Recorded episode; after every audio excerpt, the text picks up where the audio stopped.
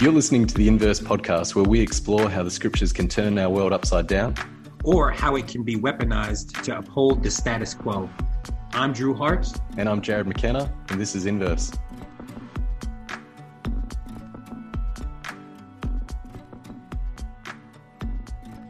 Welcome to uh, our next episode. I'm really excited to introduce our guest for today. It is David Dark. He is a lifelong educator in Nashville. He teaches among incarcerated communities and is on the faculty of the College of Theology at Belmont University. He's also the author of The Possibility of America The Sacredness of Questioning Everything and Everyday Apocalypse. We are just so grateful to have you on the show, David. Very glad to be here. Awesome, awesome. Well, before we uh, get into conversation, can you choose the text, the scriptural passage that you want to read that has the power and potential to turn our world upside down? Yes, and the passage that I'm choosing is Ephesians chapter 6, verse 12, and here it is. For our struggle is not against enemies of blood and flesh, but against the rulers, against the authorities, against the cosmic powers of this present darkness, against the spiritual forces of evil in the heavenly places. Hmm. And that, that's a passage. Uh, I'm really looking forward uh, to this. David, we, we, don't often do this, but um, if you don't mind, I would like to quote a passage from your new book, which I I am loving. Like um, as soon as you mentioned uh, um, Jim Lawson uh, in the introduction, I was like, David and I are going to be friends for life. This is great. But uh, I think it's the second chapter um, this quote comes from, and it's fire. It it reads in some circles, uh, referring to the term Christ, almost seems to function as a code word for white nationalism disguised as Christianity. To genuinely confess Jesus as the Messiah is to insist on his politics, his way of being in the world goes that his teachings are to be pursued as normative. It mustn't just be a secret handshake for those in the know concerning the importance of a certain kind of spiritual component that will have little or nothing to say on the subjects of the disenfranchised, the incarcerated, or the devastation of the natural world. When somebody claims to know him, or that somebody else doesn't, it is a reference to the beloved community of Jesus. Is it a reference to the beloved community of Jesus and the prophets? Or is it prayer coverage for the military industrial entertainment incarceration complex? Ooh, that, it's a mouthful. That, that is a word, though. That that was. I, I was uh, telling Drew before we came on. Um, Dave, I'm not sure if you're aware, but in 2001, I lived in Nashville.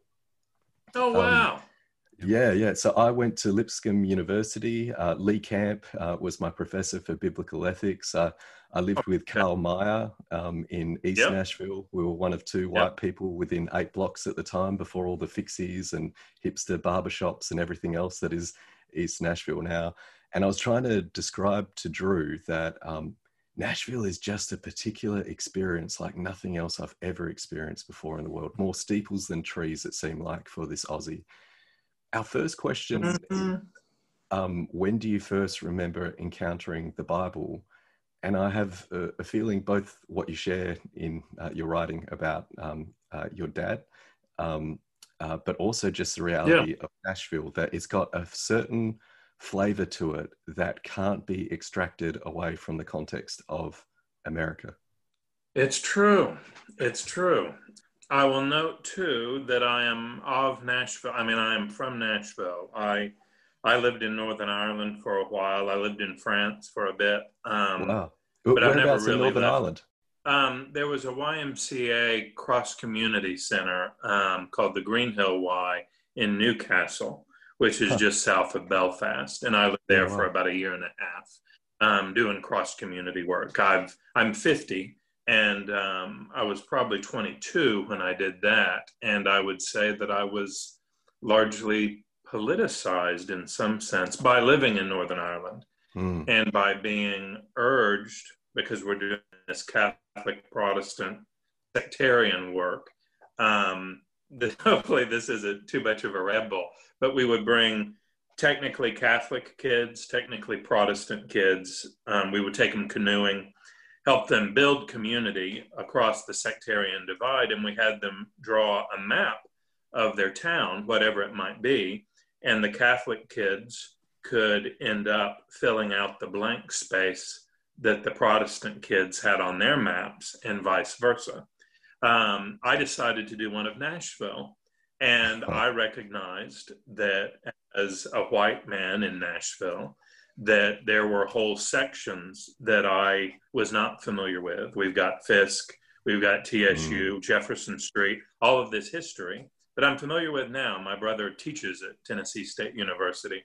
But when I was 22, I was, oh goodness, just, and to get straight to it, I, I attended what I now know was a segregationist academy in Nashville. Wow. Um, didn't know that at the time. But being in Northern Ireland, I became more aware of my own blinders.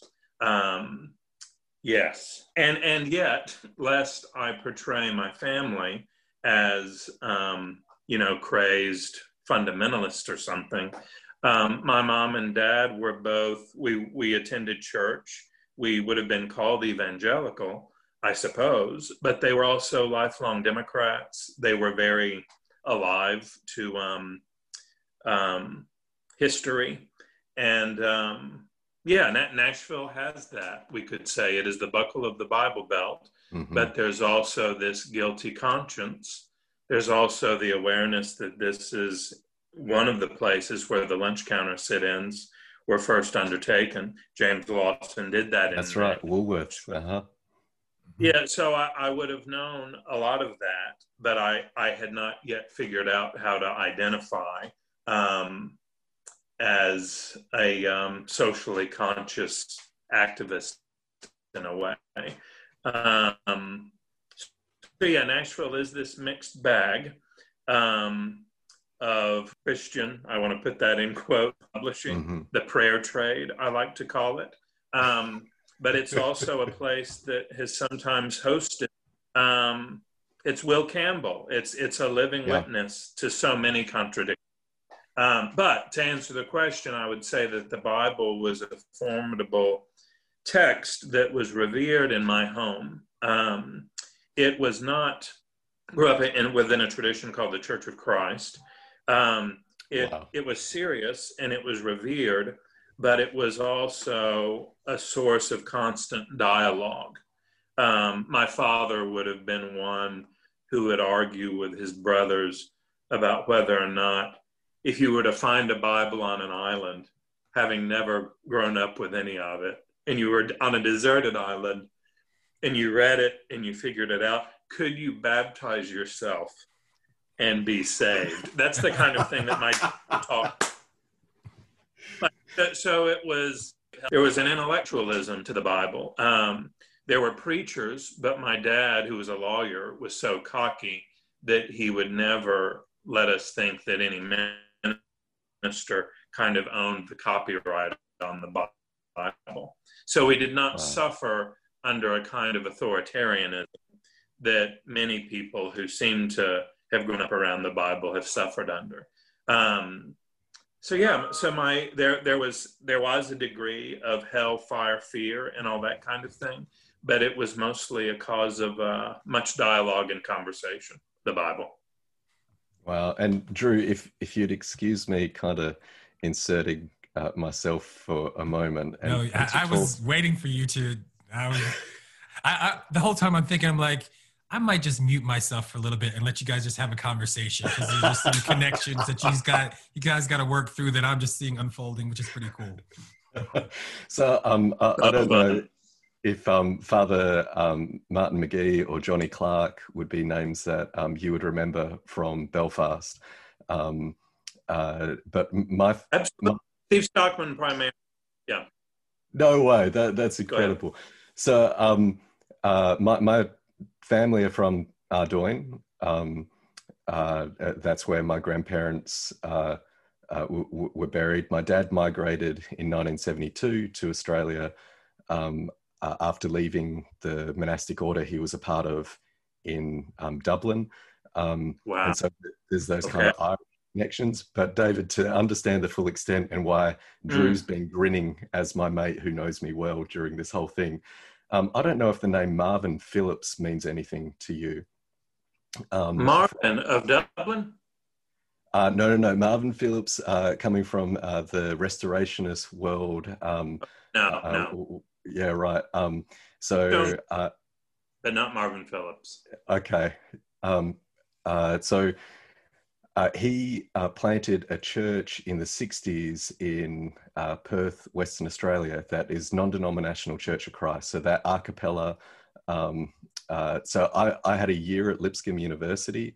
Um, and my parents uh, came to a different understanding of faith through that same movement that you encountered. And so I grew up in 1950s American white Christianity in the um, 80s, 90s of Perth, Western Australia, until my parents left really damaged by that experience. My dad coming out of a um, a Catholic monastic experience and then finding a home there for a decade, and my mum coming out of the secular Jewish experience, coming to faith through Baptist and fine.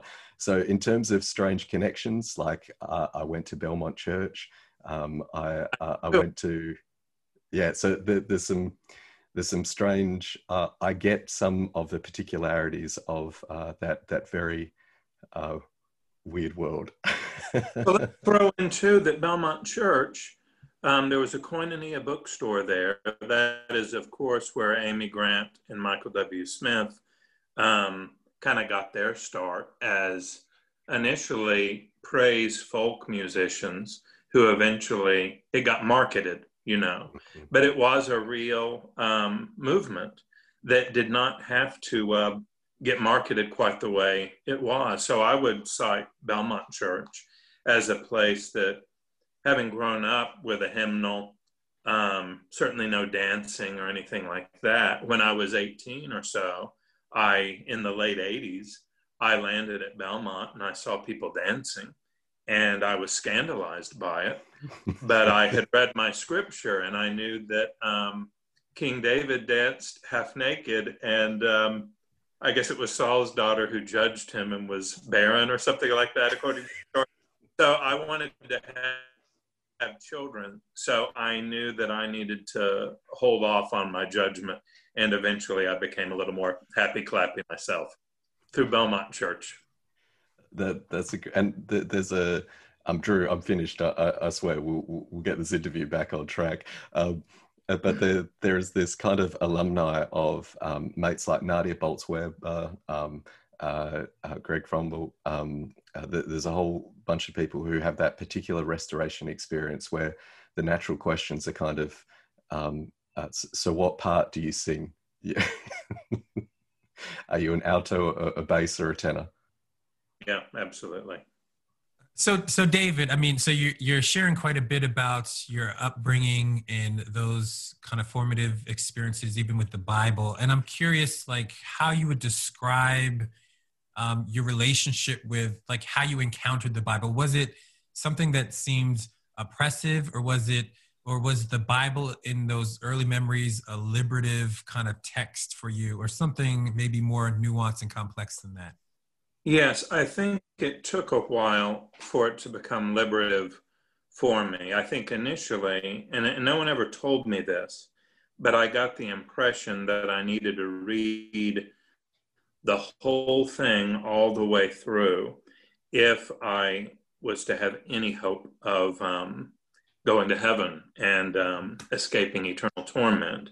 Um, so I I believe I can say that I had read it all the way through by the age of 14 or 15. And uh, I had a good news Bible with these wonderful drawings in it, which was helpful. Um, but I think it was something I thought I needed to kind of slog through. And it was kind of mathematical for me as well. I would have um, preached a sermon at Central Church of Christ, downtown Nashville, in which I um, asked the question of whether or not the thief on the cross, um, who was never baptized, um, how it could be that Jesus would say, Today you will be with me in paradise when we had no indication that he had been baptized. And my answer to that was that he must have been baptized by John the Baptist or someone else, and that Jesus could tell, as if Jesus had a kind of baptism scanner and and would not. But, yeah. so I that is oppressive, um, but it's also kind of this mathematical. This thing has to make sense, Yeah. and um, and we have to see how it makes sense if we are going to um, avoid eternal torment. So that was an oppressive read on scripture that I carried with me into my teenage years. But then I got to uh, I got to meeting people who all, who generally I have to say didn't know the Bible quite as well as I did because there was more of a um, survival mechanism going on in terms of memorization and knowing it well. But I met folks who drank alcohol and who I eventually was willing to conclude might possibly be Christian. I met people with a degree of joy, and um, I kind of submitted to the genius of others a little bit, and and I listened to U2, um, and I could hear all of the the biblical references. So I think that um, more of a social justice liberative read probably came to me late teens, early 20s. And um, then again, living in Northern Ireland for, for a bit and going to a thing called the Greenbelt Festival, I Mm. started meeting folks um, for whom it was the most formidable array of social criticism ever assembled in one volume. And um, once I picked up on that way of reading it, I I think the the move that's kind of weird for me is I'm not someone who became disillusioned with Christianity, um, but I'm somebody who kind of fell in love with the movement of beloved community um, that had been there all along. Um, if that makes sense. Yeah, absolutely. Um, one of the convictions that Drew and I share that we try and uh, uh, draw out of people we come into conversation with, David, is that um, people's own stories, their own narratives, the you know the particulars of uh, preaching that sermon that you mentioned, um, Mm. uh, that there are gifts in people's own experiences, even unique experiences, um, or maybe even particularly unique experiences, uh, from where people can understand uh, what it is um, to turn the world upside down, um, what it is to read scripture in such ways. Oh, I can already hear a thread uh, around this particular form of um, uh, uh, fundamentalism, which I had some um, experience with, um, and how that has shaped. But if you were to name um, what out of this particular experience might be a gift for others, um, the peculiarity of um, your experience that might help others see how scripture turns the world upside down. What things would you go to? What would be the shorthand references for you? Um, in terms of biblical references, Uh, in terms of, um, I guess, the lens in which we see um, uh, all scripture. Um, so, how our own experience. Uh, um, Drew, I, I don't have the shorthand in front of me, but we usually ask the question with the wording um, that eludes me at the moment.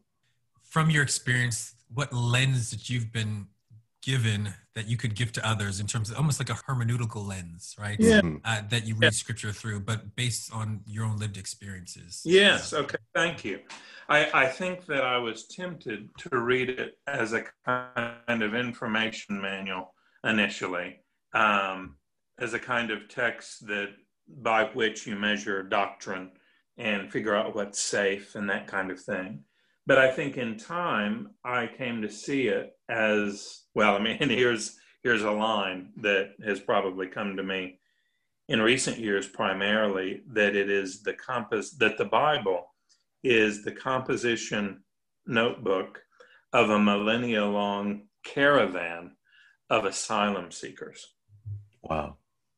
That it is a crying out loud of asylum seeking communities, um, both to God and sometimes um, I don't want to say against God, but I want to say against unworthy conceptions of God. Mm-hmm. And um, it is not, I, I think it was presented to me as a book of answers, but I think now I see it as a collection of questions that are so liberative and so um, good and worthy that they haven't been answered definitively yet. Um, the Bible as a collection of love, longing, lamentation, um, anger, honest indignation, all of this. Um, but given the way that the Bible is packaged, one might think that it is a collection of sayings, all of which would look good on a poster with a basket full of puppies or something like that. Uh, but you don't have to look too hard um, to realize that that is not at all the case. And that it, um, a word we use in my Bible class is theophany, a vision of God, that there are different theophanies collected in this text. And um, the, the, this text should not be read flatly. You should not use a, um, a divine decree or what was understood as a divine decree to slay Canaanites, for instance, as a way to cancel out Jesus's command to love your enemy. Um, it mustn't be read flatly. I can hear Lee Camp um, in my head saying something like that. You you have to let Jesus and the prophets um, to, to deploy an unfortunate verb. You have to let Jesus and the prophets trump whatever unworthy conceptions of God seem to be underwriting um, revenge, violence, colonialism, that kind of thing. Um, so, yeah, it is a liberating text. I, I do. I am now part of the uh, PCUSA side of the Presbyterian Church. Mm-hmm. And when the Bible is read aloud, we say, Listen for the word of the Lord. And um, the word of the Lord is present in the reading of the text. But we mustn't ever, as some in my background did, say, let's see what God has to say about this. And then you just open the Bible and read whatever's there. There's lots there that is not God talking. Um, and in the case of Job, there's entire chapters that are um, a chasing after the wind, according to God at the end of Job. So it has to be read with care. Another little hermeneutic there is I like to say, that it doesn't make to it doesn't make sense to say the Bible says and then finish the sentence any more than you could say Queen's Greatest Hits Volume One says. It's um, it's a collection of sometimes differing witnesses, but the biblical witness, um, all told, is a just witness, a righteous witness that we get to draw from as we try to make sense of ourselves and others. Yeah, wow. David, um, we'd love to have you help us explore um, the passage that you've chosen and how we might turn uh, our world upside down through this particular passage. Okay. Um, well, I'll read it again as a way of getting it going. Um, For our struggle is not against enemies of blood and flesh, but against the rulers, against the authorities, against the cosmic powers of this present darkness against the spiritual forces of evil in the heavenly places.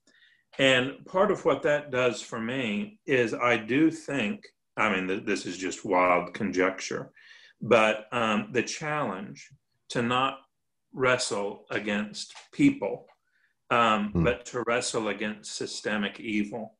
Mm-hmm. Uh, the military industrial incarceration, entertainment incarceration complex, to know that everyone all of us are stuck and compromised in particular mechanisms makes it easier for us to refrain from demonizing one another personally. And I would like to think that this passage really is something of an elaboration on Jesus's um, prayer as he was being tortured and executed and said, Father, forgive them, for they know not what they do. Hmm. They are stuck in a mob mentality. They are blinded by their own weaponized despair. And if we can think of people who we are prone to um, describe as enemies as being stuck in something that isn't worthy of themselves, um, we can refrain from wrestling with flesh and blood and instead wrestle with the infrastructure of horrible, toxic ideas that have people um, behaving in toxic ways. I like to say that a the toxic personality is a traumatized personality.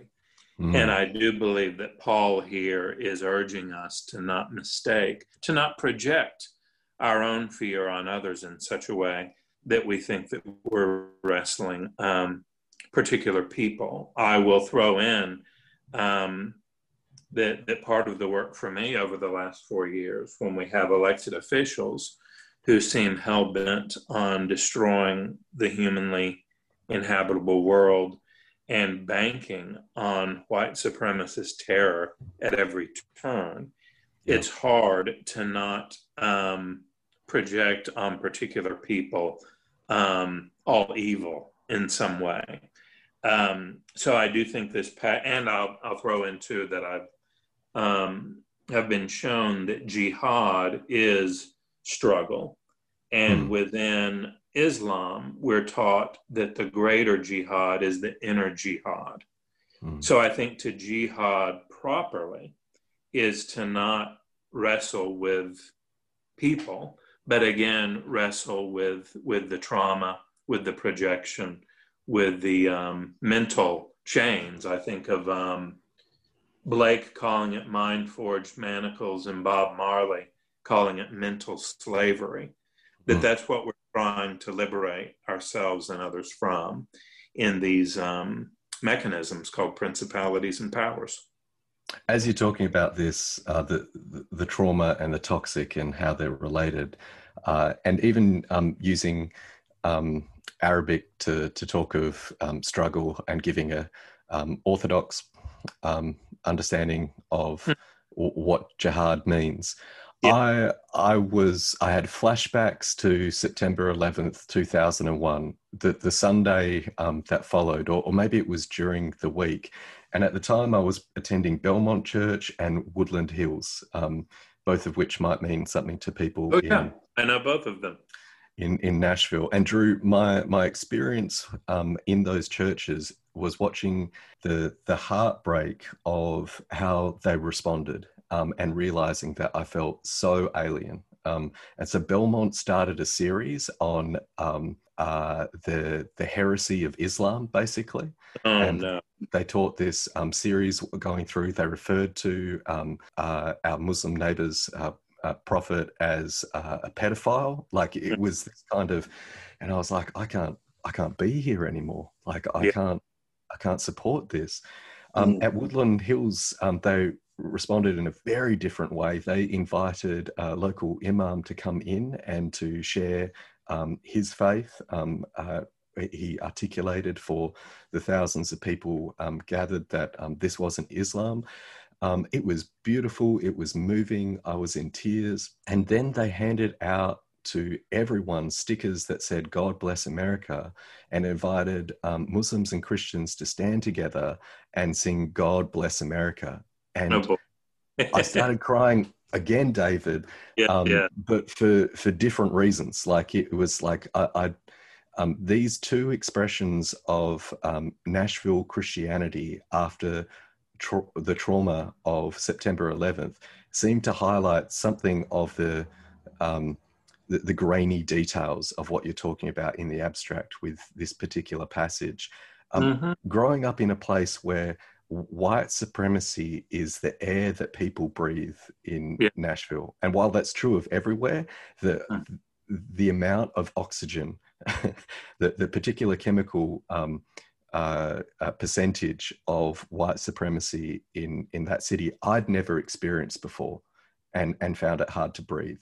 As somebody who's who's paler than most white people, mm. um, as you talk about um, uh, this particular passage, I would love to hear you reflect on this particular moment that we're living through, and um, uh, the Drew, you, you, quoted CT Vivian um, the other day. I loved. Oh yeah, that. yeah. Um, it was CT Vivian said um, he had said that he basically just framed the civil rights movement and the freedom struggle of the 50s and 60s as a clash of two Christianities. Mm. Um, and I just thought that was I don't know. It was probably over a decade ago that I heard him say it, but it just kind of stuck with me when he described it as a clash of two Christianities, which was pretty profound. Mm. And it's with that in mind, David. W- would you speak to um, what this passage looks like um, today for you yeah. in the lead up to the election of Trump? Absolutely, and I'll throw in yeah the the 9/11 attacks were.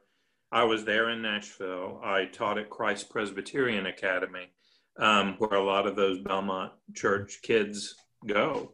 Mm-hmm. Um, and I, one thing that I eventually wrote about, I had the Pledge of Allegiance was not a daily thing at the high school where I taught. And there was a desire to rein, reinstitute it after the 9 11 attacks. And that created a problem for me, not because I ever made a big deal about the fact that I wasn't saying the words when people stood up, you know, hand over heart and all that. But um, I really I came into conflict with not administration so much as parents who um, somehow word got out that I was refusing to do the pledge, which wasn't exactly true um, because no one had ever told me that I had to. But it did, um, it created a bit of a, a crisis within that world, especially because I was, I wasn't even, um, they might want to try to peg me as a liberal or something. But I was actually out conservativing them because they say Jesus says no vows or pledges. It isn't even about patriotism. It's about letting your yes be yes and your no be no. But out of that, um, and and out of the uh, sort of uh, the militant hyper patriotism that mistakes itself for um, the kingdom of God, um, a lot of my work um, came out of the conversations that we were having at that point in time. One of the early military operations was called Operation Infinite Justice. And I was really interested in talking about, you know, what the Hebrew prophets would have to say about any, any nation trying to take on that kind of um, uh, role in the world. Um, and and I'm, I'm heading toward the Trump era but we had a moment in on September 11th, 2002. George W. Bush essentially said that the light of American freedom is the light that shines in the darkness, and the darkness has not overcome it. Um, so you had that conflation of the divine logos and Lady Liberty or whatever um, way back then, and I think that's a wave of um, madness that that we're still contending with. But to take it back to beloved community, the civil rights era, which James Lawson and Congressman Lewis referred to as the nonviolent movement of America. Mm-hmm. We had a moment just before the Trump inauguration when um, John Lewis calmly asserted that he did not think of Trump as a legitimate president and therefore would not be attending the inauguration. He didn't attend Bush's first inauguration either because yeah. he believed that the Supreme Court had stolen that election. But he he got tweeted at by Trump because he said, I don't think he's a legitimate president. But what did not get highlighted was he said, I do believe in forgiveness. And it was so of the beloved community to hold that door open of if anyone wants to repent, if anyone wants to um, enter a space of confession where anyone in that administration heard the tape and knows that that our president is an unrepentant sexual assailant, um, holding that door open to to think it through and to rebuke the spirit of white supremacy. Um, that's kind of what I think the job is now. I, I'm an Enneagram nine. I'm not someone who looks for conflict, but I have felt over the last four years that it's my job to say plain um, upsets people. Um, so I have felt called, um, and I, I, wouldn't. I mean, I'm. I grew up thinking you can't, you should never tell somebody to shut up or call anyone a fool or an idiot. So I, I don't like to call anyone names, conservative, liberal, whatever that might be. But because the president and other elected officials, because I share custody over them, and I am responsible for their actions and their speech, I have felt compelled um, to say aloud um, what he functionally is. Nobody is just a white supremacist. Nobody is just a sexual predator. But if the commander of the United States military is descriptively those things, um, I think we have to say that until he no longer has power over other people. Um, so I, I, have been uncomfortably bold over the last four years, but I, in a Daniel Berrigan kind of um, burning coal on my heart, in my mm-hmm. mouth kind of thing, I've, I have felt that I have to speak this way. And I hope that I can chill out a little in the months to come. But I, I have felt compelled to say it. I think I owe it to my neighbors and my children and my country um, to speak plainly while also, you know, kind of praying a prayer of may Donald Trump know joy in the root of joy and be delivered from suffering in the root of suffering. I think you can love someone and call for their resignation. Mm. The idea that you can't is kind of that frenzied reactive economy that uh, that is one of those principalities and powers we have to um, take on. Yeah, yeah, yeah. That and I think that's for me um, the challenge of let's see. On one hand, being able to see, which gets particularly hard with, I won't lie, like with someone like Donald Trump, it gets particularly hard, but to, how to insist to see their humanity and mm-hmm. at the mm-hmm. same time name the white supremacy and the patriarchy and the just the egotism and all that that is expressing that that he wields power right from his administration in that place and impacts others with his rhetoric and his policies mm-hmm. so so like how to hold both of those things together i think are hard and they can be especially difficult in moments like we are in now but i do think there's something really important even in our just holding on to our own humanity to be able mm. to see other people's humanity right the complexity that everyone is multidimensional and complex um, even when I want to, you know, cuss Donald Trump out, right? Like, mm-hmm. even if when that's building up inside of me, um, there's something really powerful. But it's hard, and I think that, you know, for me, I mean, you guys have been talking so much about like Nashville and the civil rights. Like for me, it was always King was hmm. always my actual embodied like teacher, right? In terms of looking back, I had just there was a decade of my life where I just was like so zoned in, just immersed in the civil rights story, the freedom struggle of the 50s and 60s, in particular, reading so much from King. Hmm. And he taught me like what Jesus meant when it means love your enemies. Um, hmm. Like he was my embodied teacher um, in, in, a way. And I could say, I mean, there's certainly others in my life as well, but but in the most radical sense, to see the full extent of how far that goes, it was King that helped me see that and understand what Jesus fully meant by love your enemies, and in this case, what it means to not war against flesh and blood, right? And and then in that sense, then gives me that much more insight to pay attention to the systems and structures and policies and practices, the narratives and cultural ethos of the moments, and name the devil in the room, so to speak. Yep. Yep. Yeah. Uh, my phrase there is to go granular. Like all culture is granular.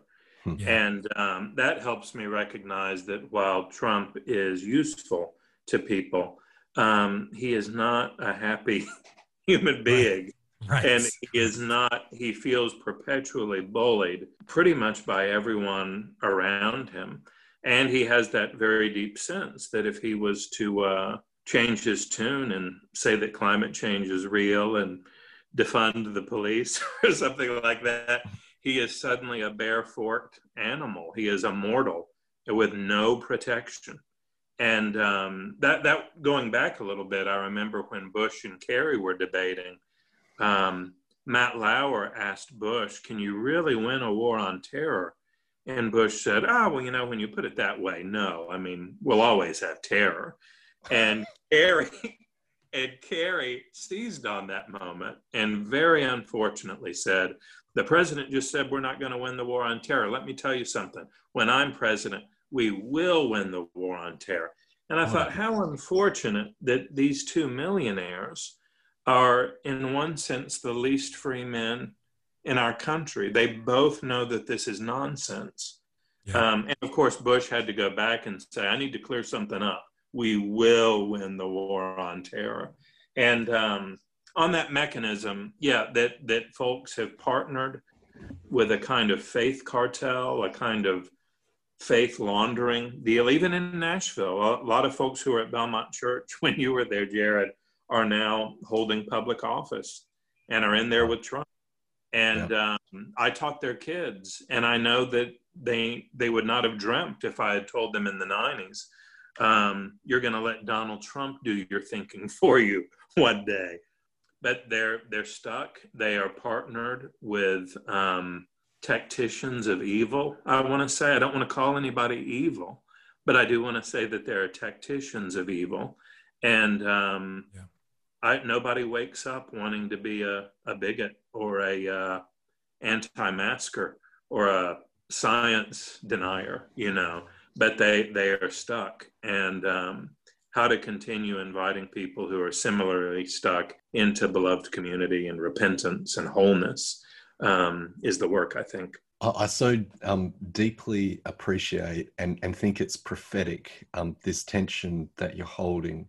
I, I'm also so aware, particularly in this moment, like I hear other voices.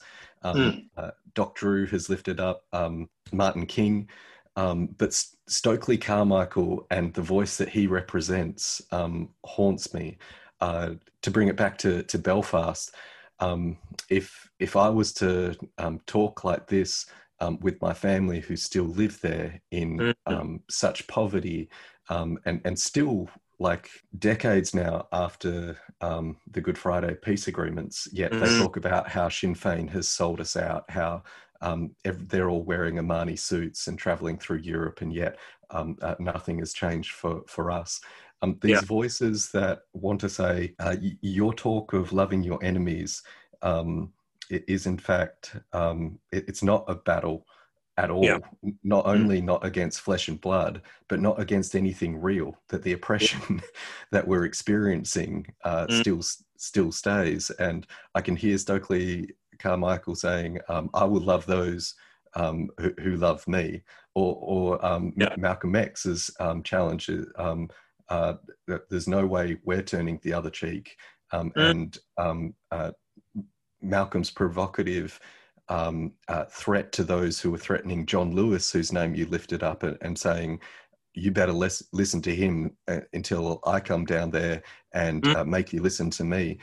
In a reality where Nashville culturally niceness replaces sanctification, mm-hmm how how do we talk about enemy love in a way that does wrestle with that which feeds on and causes death versus um, end up being complicit um, and speaking in some um, church niceties uh, while people continue to die on our streets and in our prisons and uh, the economy continues to prey on the poor mm-hmm. well i want to say i don't have a should and I am I'm trying to describe the posture that I try to bring um, when I'm involved in in protests. Um, mm. But I'm not telling anybody this this is how you have to do it. And I'm certainly I, I realized in recent months because now Governor Bill Lee, who I think probably went to Belmont Church around the time that you were there. this is amazing. I taught his kids and I know him because I've taught in prisons. And the last time we spoke, he was in the prison as well, just not as governor, but as a businessman wanting to be involved in a prison nonprofit. But his unwillingness to speak to Black Lives Matter protests, protesters, um, has he has terrorized people that I'm standing alongside and praying with and standing on the barricade with. He's arrested people and made nonviolent assembly outside of the state capitol a felony. My goodness. Um, yes, so that he can avoid having to speak to them. And he has said, I won't, and they've spent, the group is called the Ida, Ida B. Wells Plaza protesters. And he has said he won't talk to them. And when they say, why not? He'll say, because I only talk to people who believe in racial reconciliation. It's wow. really insidious, really insidious because he doesn't know what they believe because he hasn't talked to them about it. And he tries to set the standard as if he, a white millionaire, a millionaire of faith, is in a position to dictate what reconciliation is. So it has gotten hairy already. Um, I have, I've, while standing there, I've realized that my job um, is to be a witness. And mm. when people are portrayed as rioters, or when state legislators say that they felt intimidated, I can go on Twitter or talk to whomever and say, I was there. They weren't intimidating you, they were trying to talk to you. And if you are trying to pass a law that demonizes or criminalizes their constitutional rights, it's appropriate for us to follow you to your car and hmm. heckle you. That there's a place for heckling. And of course, in a way that I don't do, there's all manner of expletives um, that are sometimes traded. And I enjoy, oh, enjoy isn't the word, but I feel like part of my job is to be um, a 50 year old witness um, who can remind the state troopers that somebody dropping an F bomb in front of them doesn't mean that they can push them. They are exercising their constitutional rights. Um, so I think there, I think Gene Sharp said that no two nonviolent actions are exactly right uh, mm-hmm. or exactly the same. The same. Uh-huh. And I think there's just so many ways to dramatize the um, the wickedness, the injustice. Mm. We have to dramatize these tensions to bring them to the surface and to make them something that the public has to deal with. I am committed, I would like to say, to nonviolence, mm-hmm. but when um, all this question of property being sacred, um, that I know it's not, and um, I'm I'm interested in kind of amplifying a wide variety of voices, and not all of them buy into uh, to Jesus's strategy or even nonviolent strategy. I would I would say I have partners in the work that are on a spectrum of how to uh, how to overcome white supremacy. Yeah, and I'm that absolutely the same case for me. I mean, I I'm a part of. Um, I was invited to be a part of what they're calling now the Harrisburg Abolition Table, which is a group that's seeking abolition in our city of the policing system. And we have obviously a wide range and i'm probably they probably you know think of you know some of my nonviolent stuff um, suspiciously but um but um mm. there's space for me at the table along with i'm glad to be at the table along with them as well.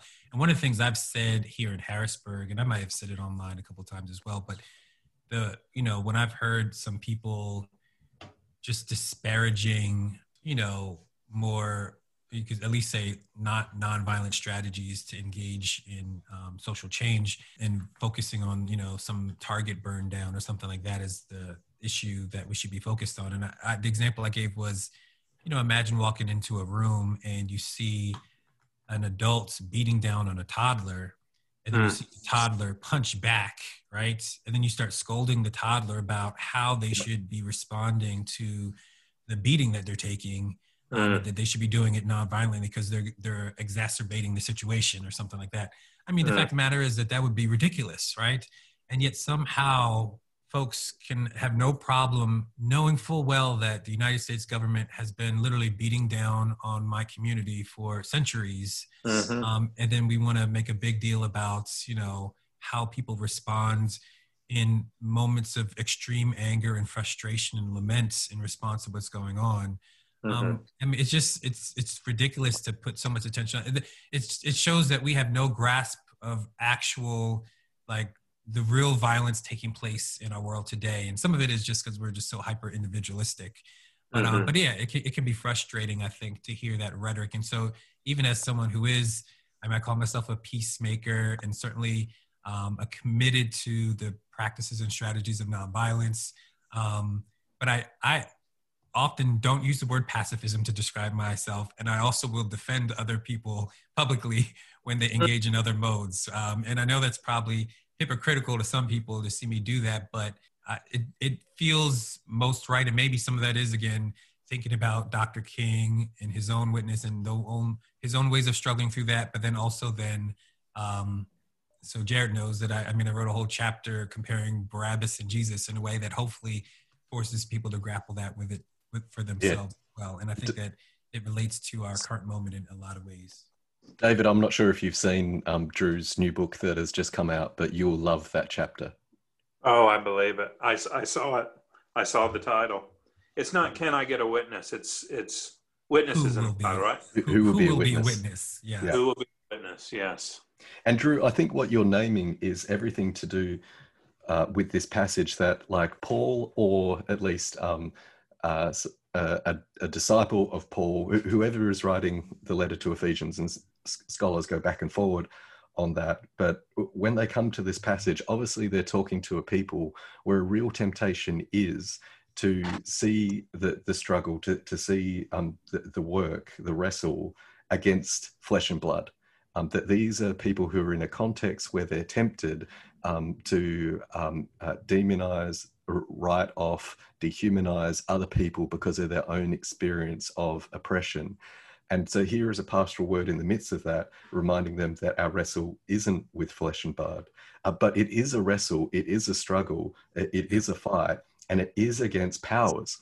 And I think um, uh, so often people's disregard of nonviolence is not because they've seen it and found it wanting, but they've rarely seen it uh, other than um, people who are in positions uh, not of oppression, uh, but of relative comfort with no proximity to people experiencing real pain, who mm-hmm. appeal to nonviolence, like the Kentucky Attorney General, um, mm-hmm. who um, when you hear uh, the, the, principalities and powers, uh, the authorities um, of, of this dark age actually appealing to nonviolence and using it as a way to actually pacify people, right, it, right. It, yeah. it pushes people into a corner where um, uh, setting the local supermarket on fire um, seems like the only option, uh, but because so few who claim a commitment to nonviolence have risked anything that would look like, um, well, to to use the biblical uh, language, uh, being a witness, being a martyr, um, and because nothing has been risked, um, so few fruits of that risk have been seen. Mm-hmm, mm-hmm.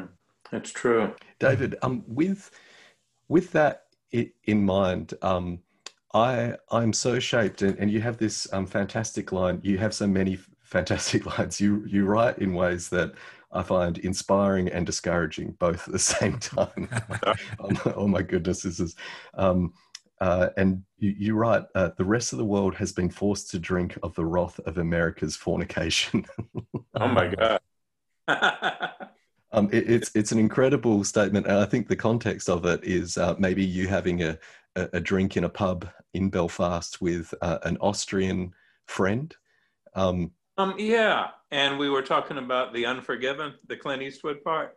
That's right. And so this is the part that I find really fascinating because um, these very American specific conversations, which um, obviously have deeply formed me, like um, uh, personally, but in an, another sense that um, being forced to um, uh, drink of, of the wrath, that the uh, American entertainment industrial complex, which you name alongside the incarceration and um, uh, militarism uh, yeah. uh, as part of um, that matrix um, means that the, the rest of the world, uh, if you've had access to the internet or at least television, has also been formed by these American realities. As we discuss the specifics of Nashville and uh, mm. the, the, the struggle not against flesh and blood, but um, for transformation of um, uh, dark systems. and we think about mm-hmm. the the world, uh, the rest of the world. would you share that story about your realization there and um, the particularities of uh, American entertainment and how it, um, whether we like it or not, the, the rest of us have to drink of that as well? Yeah, we, um, America, well, the myth of restorative violence mm. is tied to American identity. Um, the revenge fantasy films in which the bad guy, the alleged bad guy, whoever it is, um, is controlled, brought down. Um, a situation is healed through strategic use of violence. That is, um, I hope that America will not, that the word America, which is kind of a, a promise, a curse, a prayer around the world, that, that America will come to mean beloved community, that it mm. will come to mean um, something more restorative and confessional and repentant. Um, but at least for now, we are not. Um, well, I, I, think of Daniel Berrigan had a moment not long after the dropping of the bombs, um, Hiroshima and Nagasaki. He tried to share with some students that um, there was talk of bombing islands instead of cities in order to show the force and bring Japan to a place of surrender, but they opted to drop these bombs on the cities.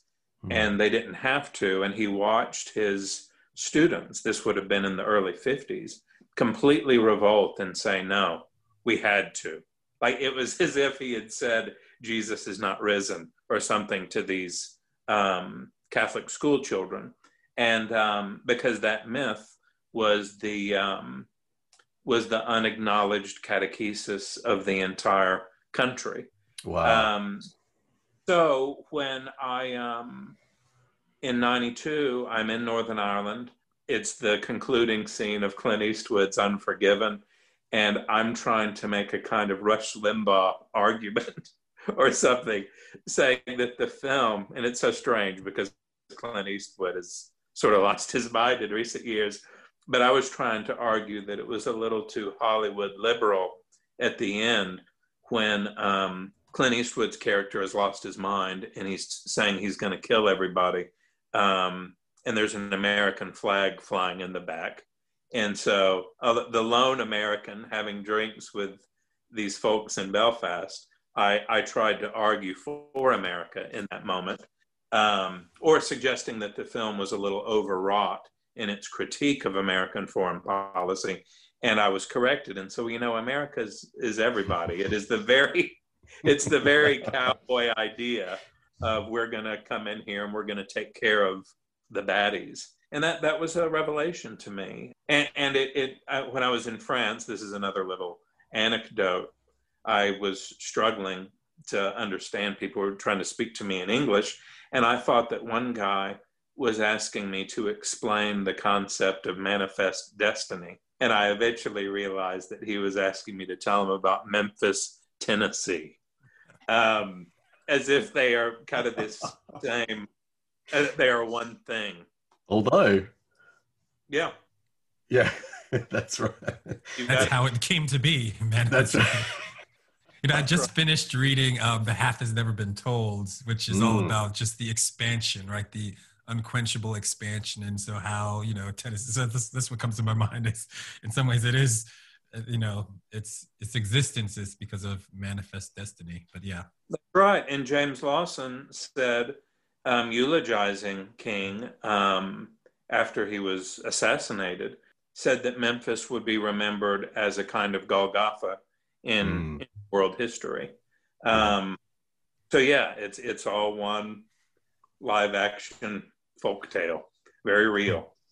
And this is one of the things that I appreciated so much about your new book is um, I, I, had this very um, surreal experience um, that still delights me to think back on where I once had drinks with um, the British folk singer Billy Bragg and Miroslav Volf, which sounds oh. like a dream, right? Like like an actual dream that you'd wake up and go, wouldn't that be fun? But that mm. I had this actual experience and I was talking with Billy Bragg about his um, version with Wilco of um, uh, "Have you been washed in the blood of the Lamb?" And Yes. he was he was joking, um, and I think he was quoting somebody else, but he was joking about the it's it's not the kind of thing that you could say to the Queen. Mm. We're having this conversation of about um, uh, British Christendom spirituality, um, or um, uh, Christian supremacy, we could call it, or a Christianity that plays chaplain to colonization. And Yeah. it wasn't until reading um, uh, the possibility of America that uh, I realized. Um, uh, while I didn't think that was true, you, you write about um, how um, lifting up the name of Christ uh, by public officials will uh, evoke, I think your language is um, respectful nods, while there Mhm. would be embarrassment to actually name Jesus, um, Well, uh, that, that revolutionary peasant. Yeah, and that when Bush was running, um, when the election that I would argue the Supreme Court gave him in the Republican primary, he was asked to name his uh, favorite philosopher, and uh, he said, "That's easy, Christ." And I thought, "Oh no, he's got it. He he will now win." Yeah. Um, Which of course- it was that interesting moment because people did laugh. Like the, the crowd that was present, um, uh, while it garnered respect from some, there was a murmur of laughter from others before the adjudicator actually asked him to spell that out. Yeah, and it's rough because he did spell it out in a personal, private. He Jesus saved my life, and then it got even worse, both in terms of the awkwardness, but also the appeal. He said, "If you don't understand what I mean, I don't think I'm going to be able to explain it to you." Which is that kind of Jesus as, or rather Christ as code word, as a personal, private transaction. And of course, I wished that the moderator had said, well, if you're referring to Jesus, um, how would the teachings of Jesus affect your understanding of state killing, um, preemptive war, you know, all that kind of thing? But Yeah. that isn't what is meant by Christ, nor is it what's meant by this man of faith thing. The generalized faith that is not to be talked about or questioned, but merely appealed to, is the kind of the white supremacist faith cartel that is um, is the party in power at present. When Eric Reid, the football player, knelt as Kaepernick did, um, Mike Pence and um, his wife flew to Indianapolis, and the second lady flew to Indianapolis for the express purpose of mocking Eric Reid's Christian witness. He he had specifically said, "I'm kneeling because faith without works is dead." But they, um, on the taxpayer dime, they shunned him, and they can do that because of this Christ faith thing that Mm. does not have any kind of critique or awareness of um, white supremacist terror. And and I think that the Christ that can't say Black Lives Matter is a false Christ, is Wow. anti, and um, yeah, it's a it's a difficult time in uh, trying to make these arguments because um, it I haven't figured out how to to break through the the militant ignorance of American Christ by those standards. Mm, wow. Uh, as you're saying that, I'm realizing that it's not merely the gerrymandering of elections uh, for people to get into power, but also of the scriptures to get into power. That Yep. the lines are drawn and boundaries are, are redrawn around what passages will be uh, uh, uh, pulled in, quoted, etc., and uh, very stark lines of what would be left out. Um, uh, so it doesn't challenge the kind of power that we hold and uh, the kind of power we we lust after. Yeah, that's right. That's right. Mm, Yeah, but even with, um, I mean, this is kind of old news now, but I mean, it, when you were saying that, it just remind me. I mean, Trump didn't even have to quote the Bible; just him. Remember the holding the Bible Yes. up awkwardly, like he had never held it before in front of the church. Um, I mean, that was his. That was literally all he needed to do, which just shows the thinness of actual commitment to Jesus necessary, right? Um, Yeah. To make this Christ, so to speak, um, be your passport to to move around and to get access. And so, yeah, it's it's an interesting way to see it from that from that lens. Yeah, and he does not. He he is. I hesitate to even say it, but he is almost commendably non-committal.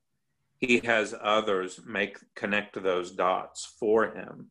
Right. Um, Franklin Graham floated the idea that he had held the decision card in a decisive way at Billy Graham's 80th or 90th party, um, birthday party. So he has all of these false prophets who make the argument that he's a kind of King David or Cyrus or something like that.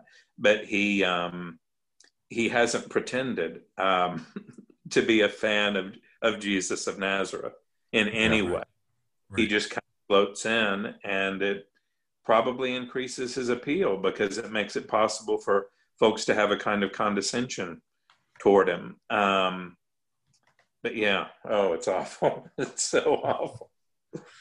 And and in a way, uh, both um, "Who Will Be a Witness" and "The Possibility of America," both your books in this moment um, hold out clearly that um, if your nation uh, or, or mine, for that matter, are to be um, delivered uh, from all that doesn't look like what we see in the life of the Nazarene, um, we must renounce a Christianity which actually is is structured and is animated in such a way that cancels out his very life. That's right. That's right. Yeah. That's right.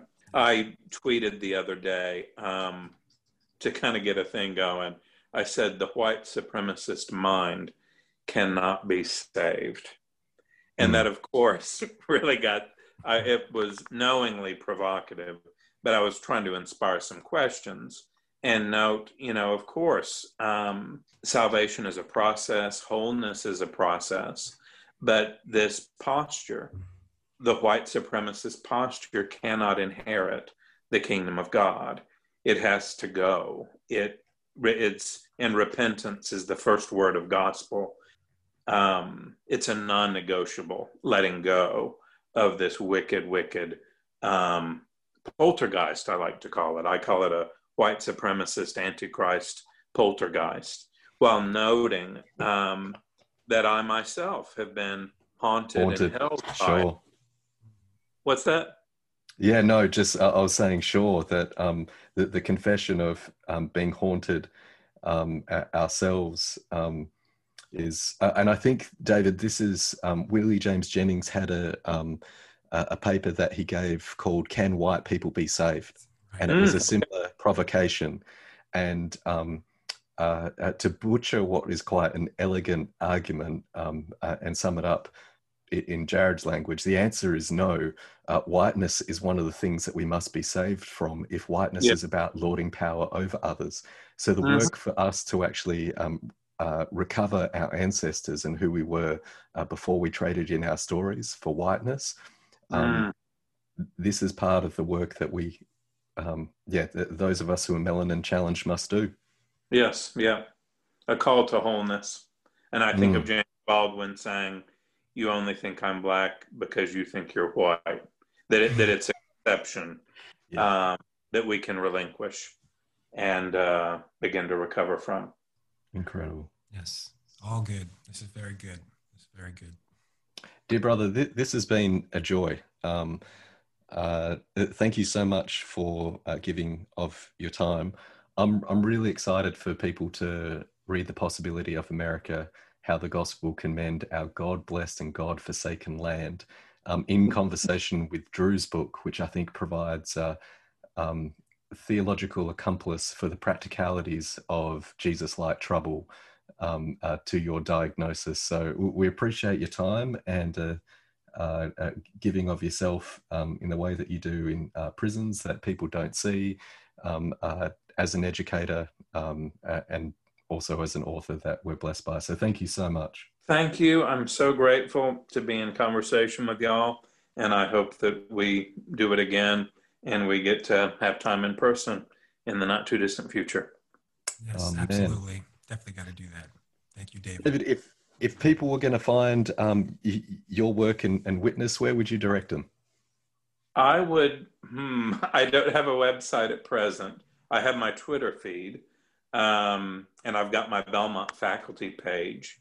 Um, I think Twitter and um, America Magazine is my primary. That's where most of my hmm. articles land now.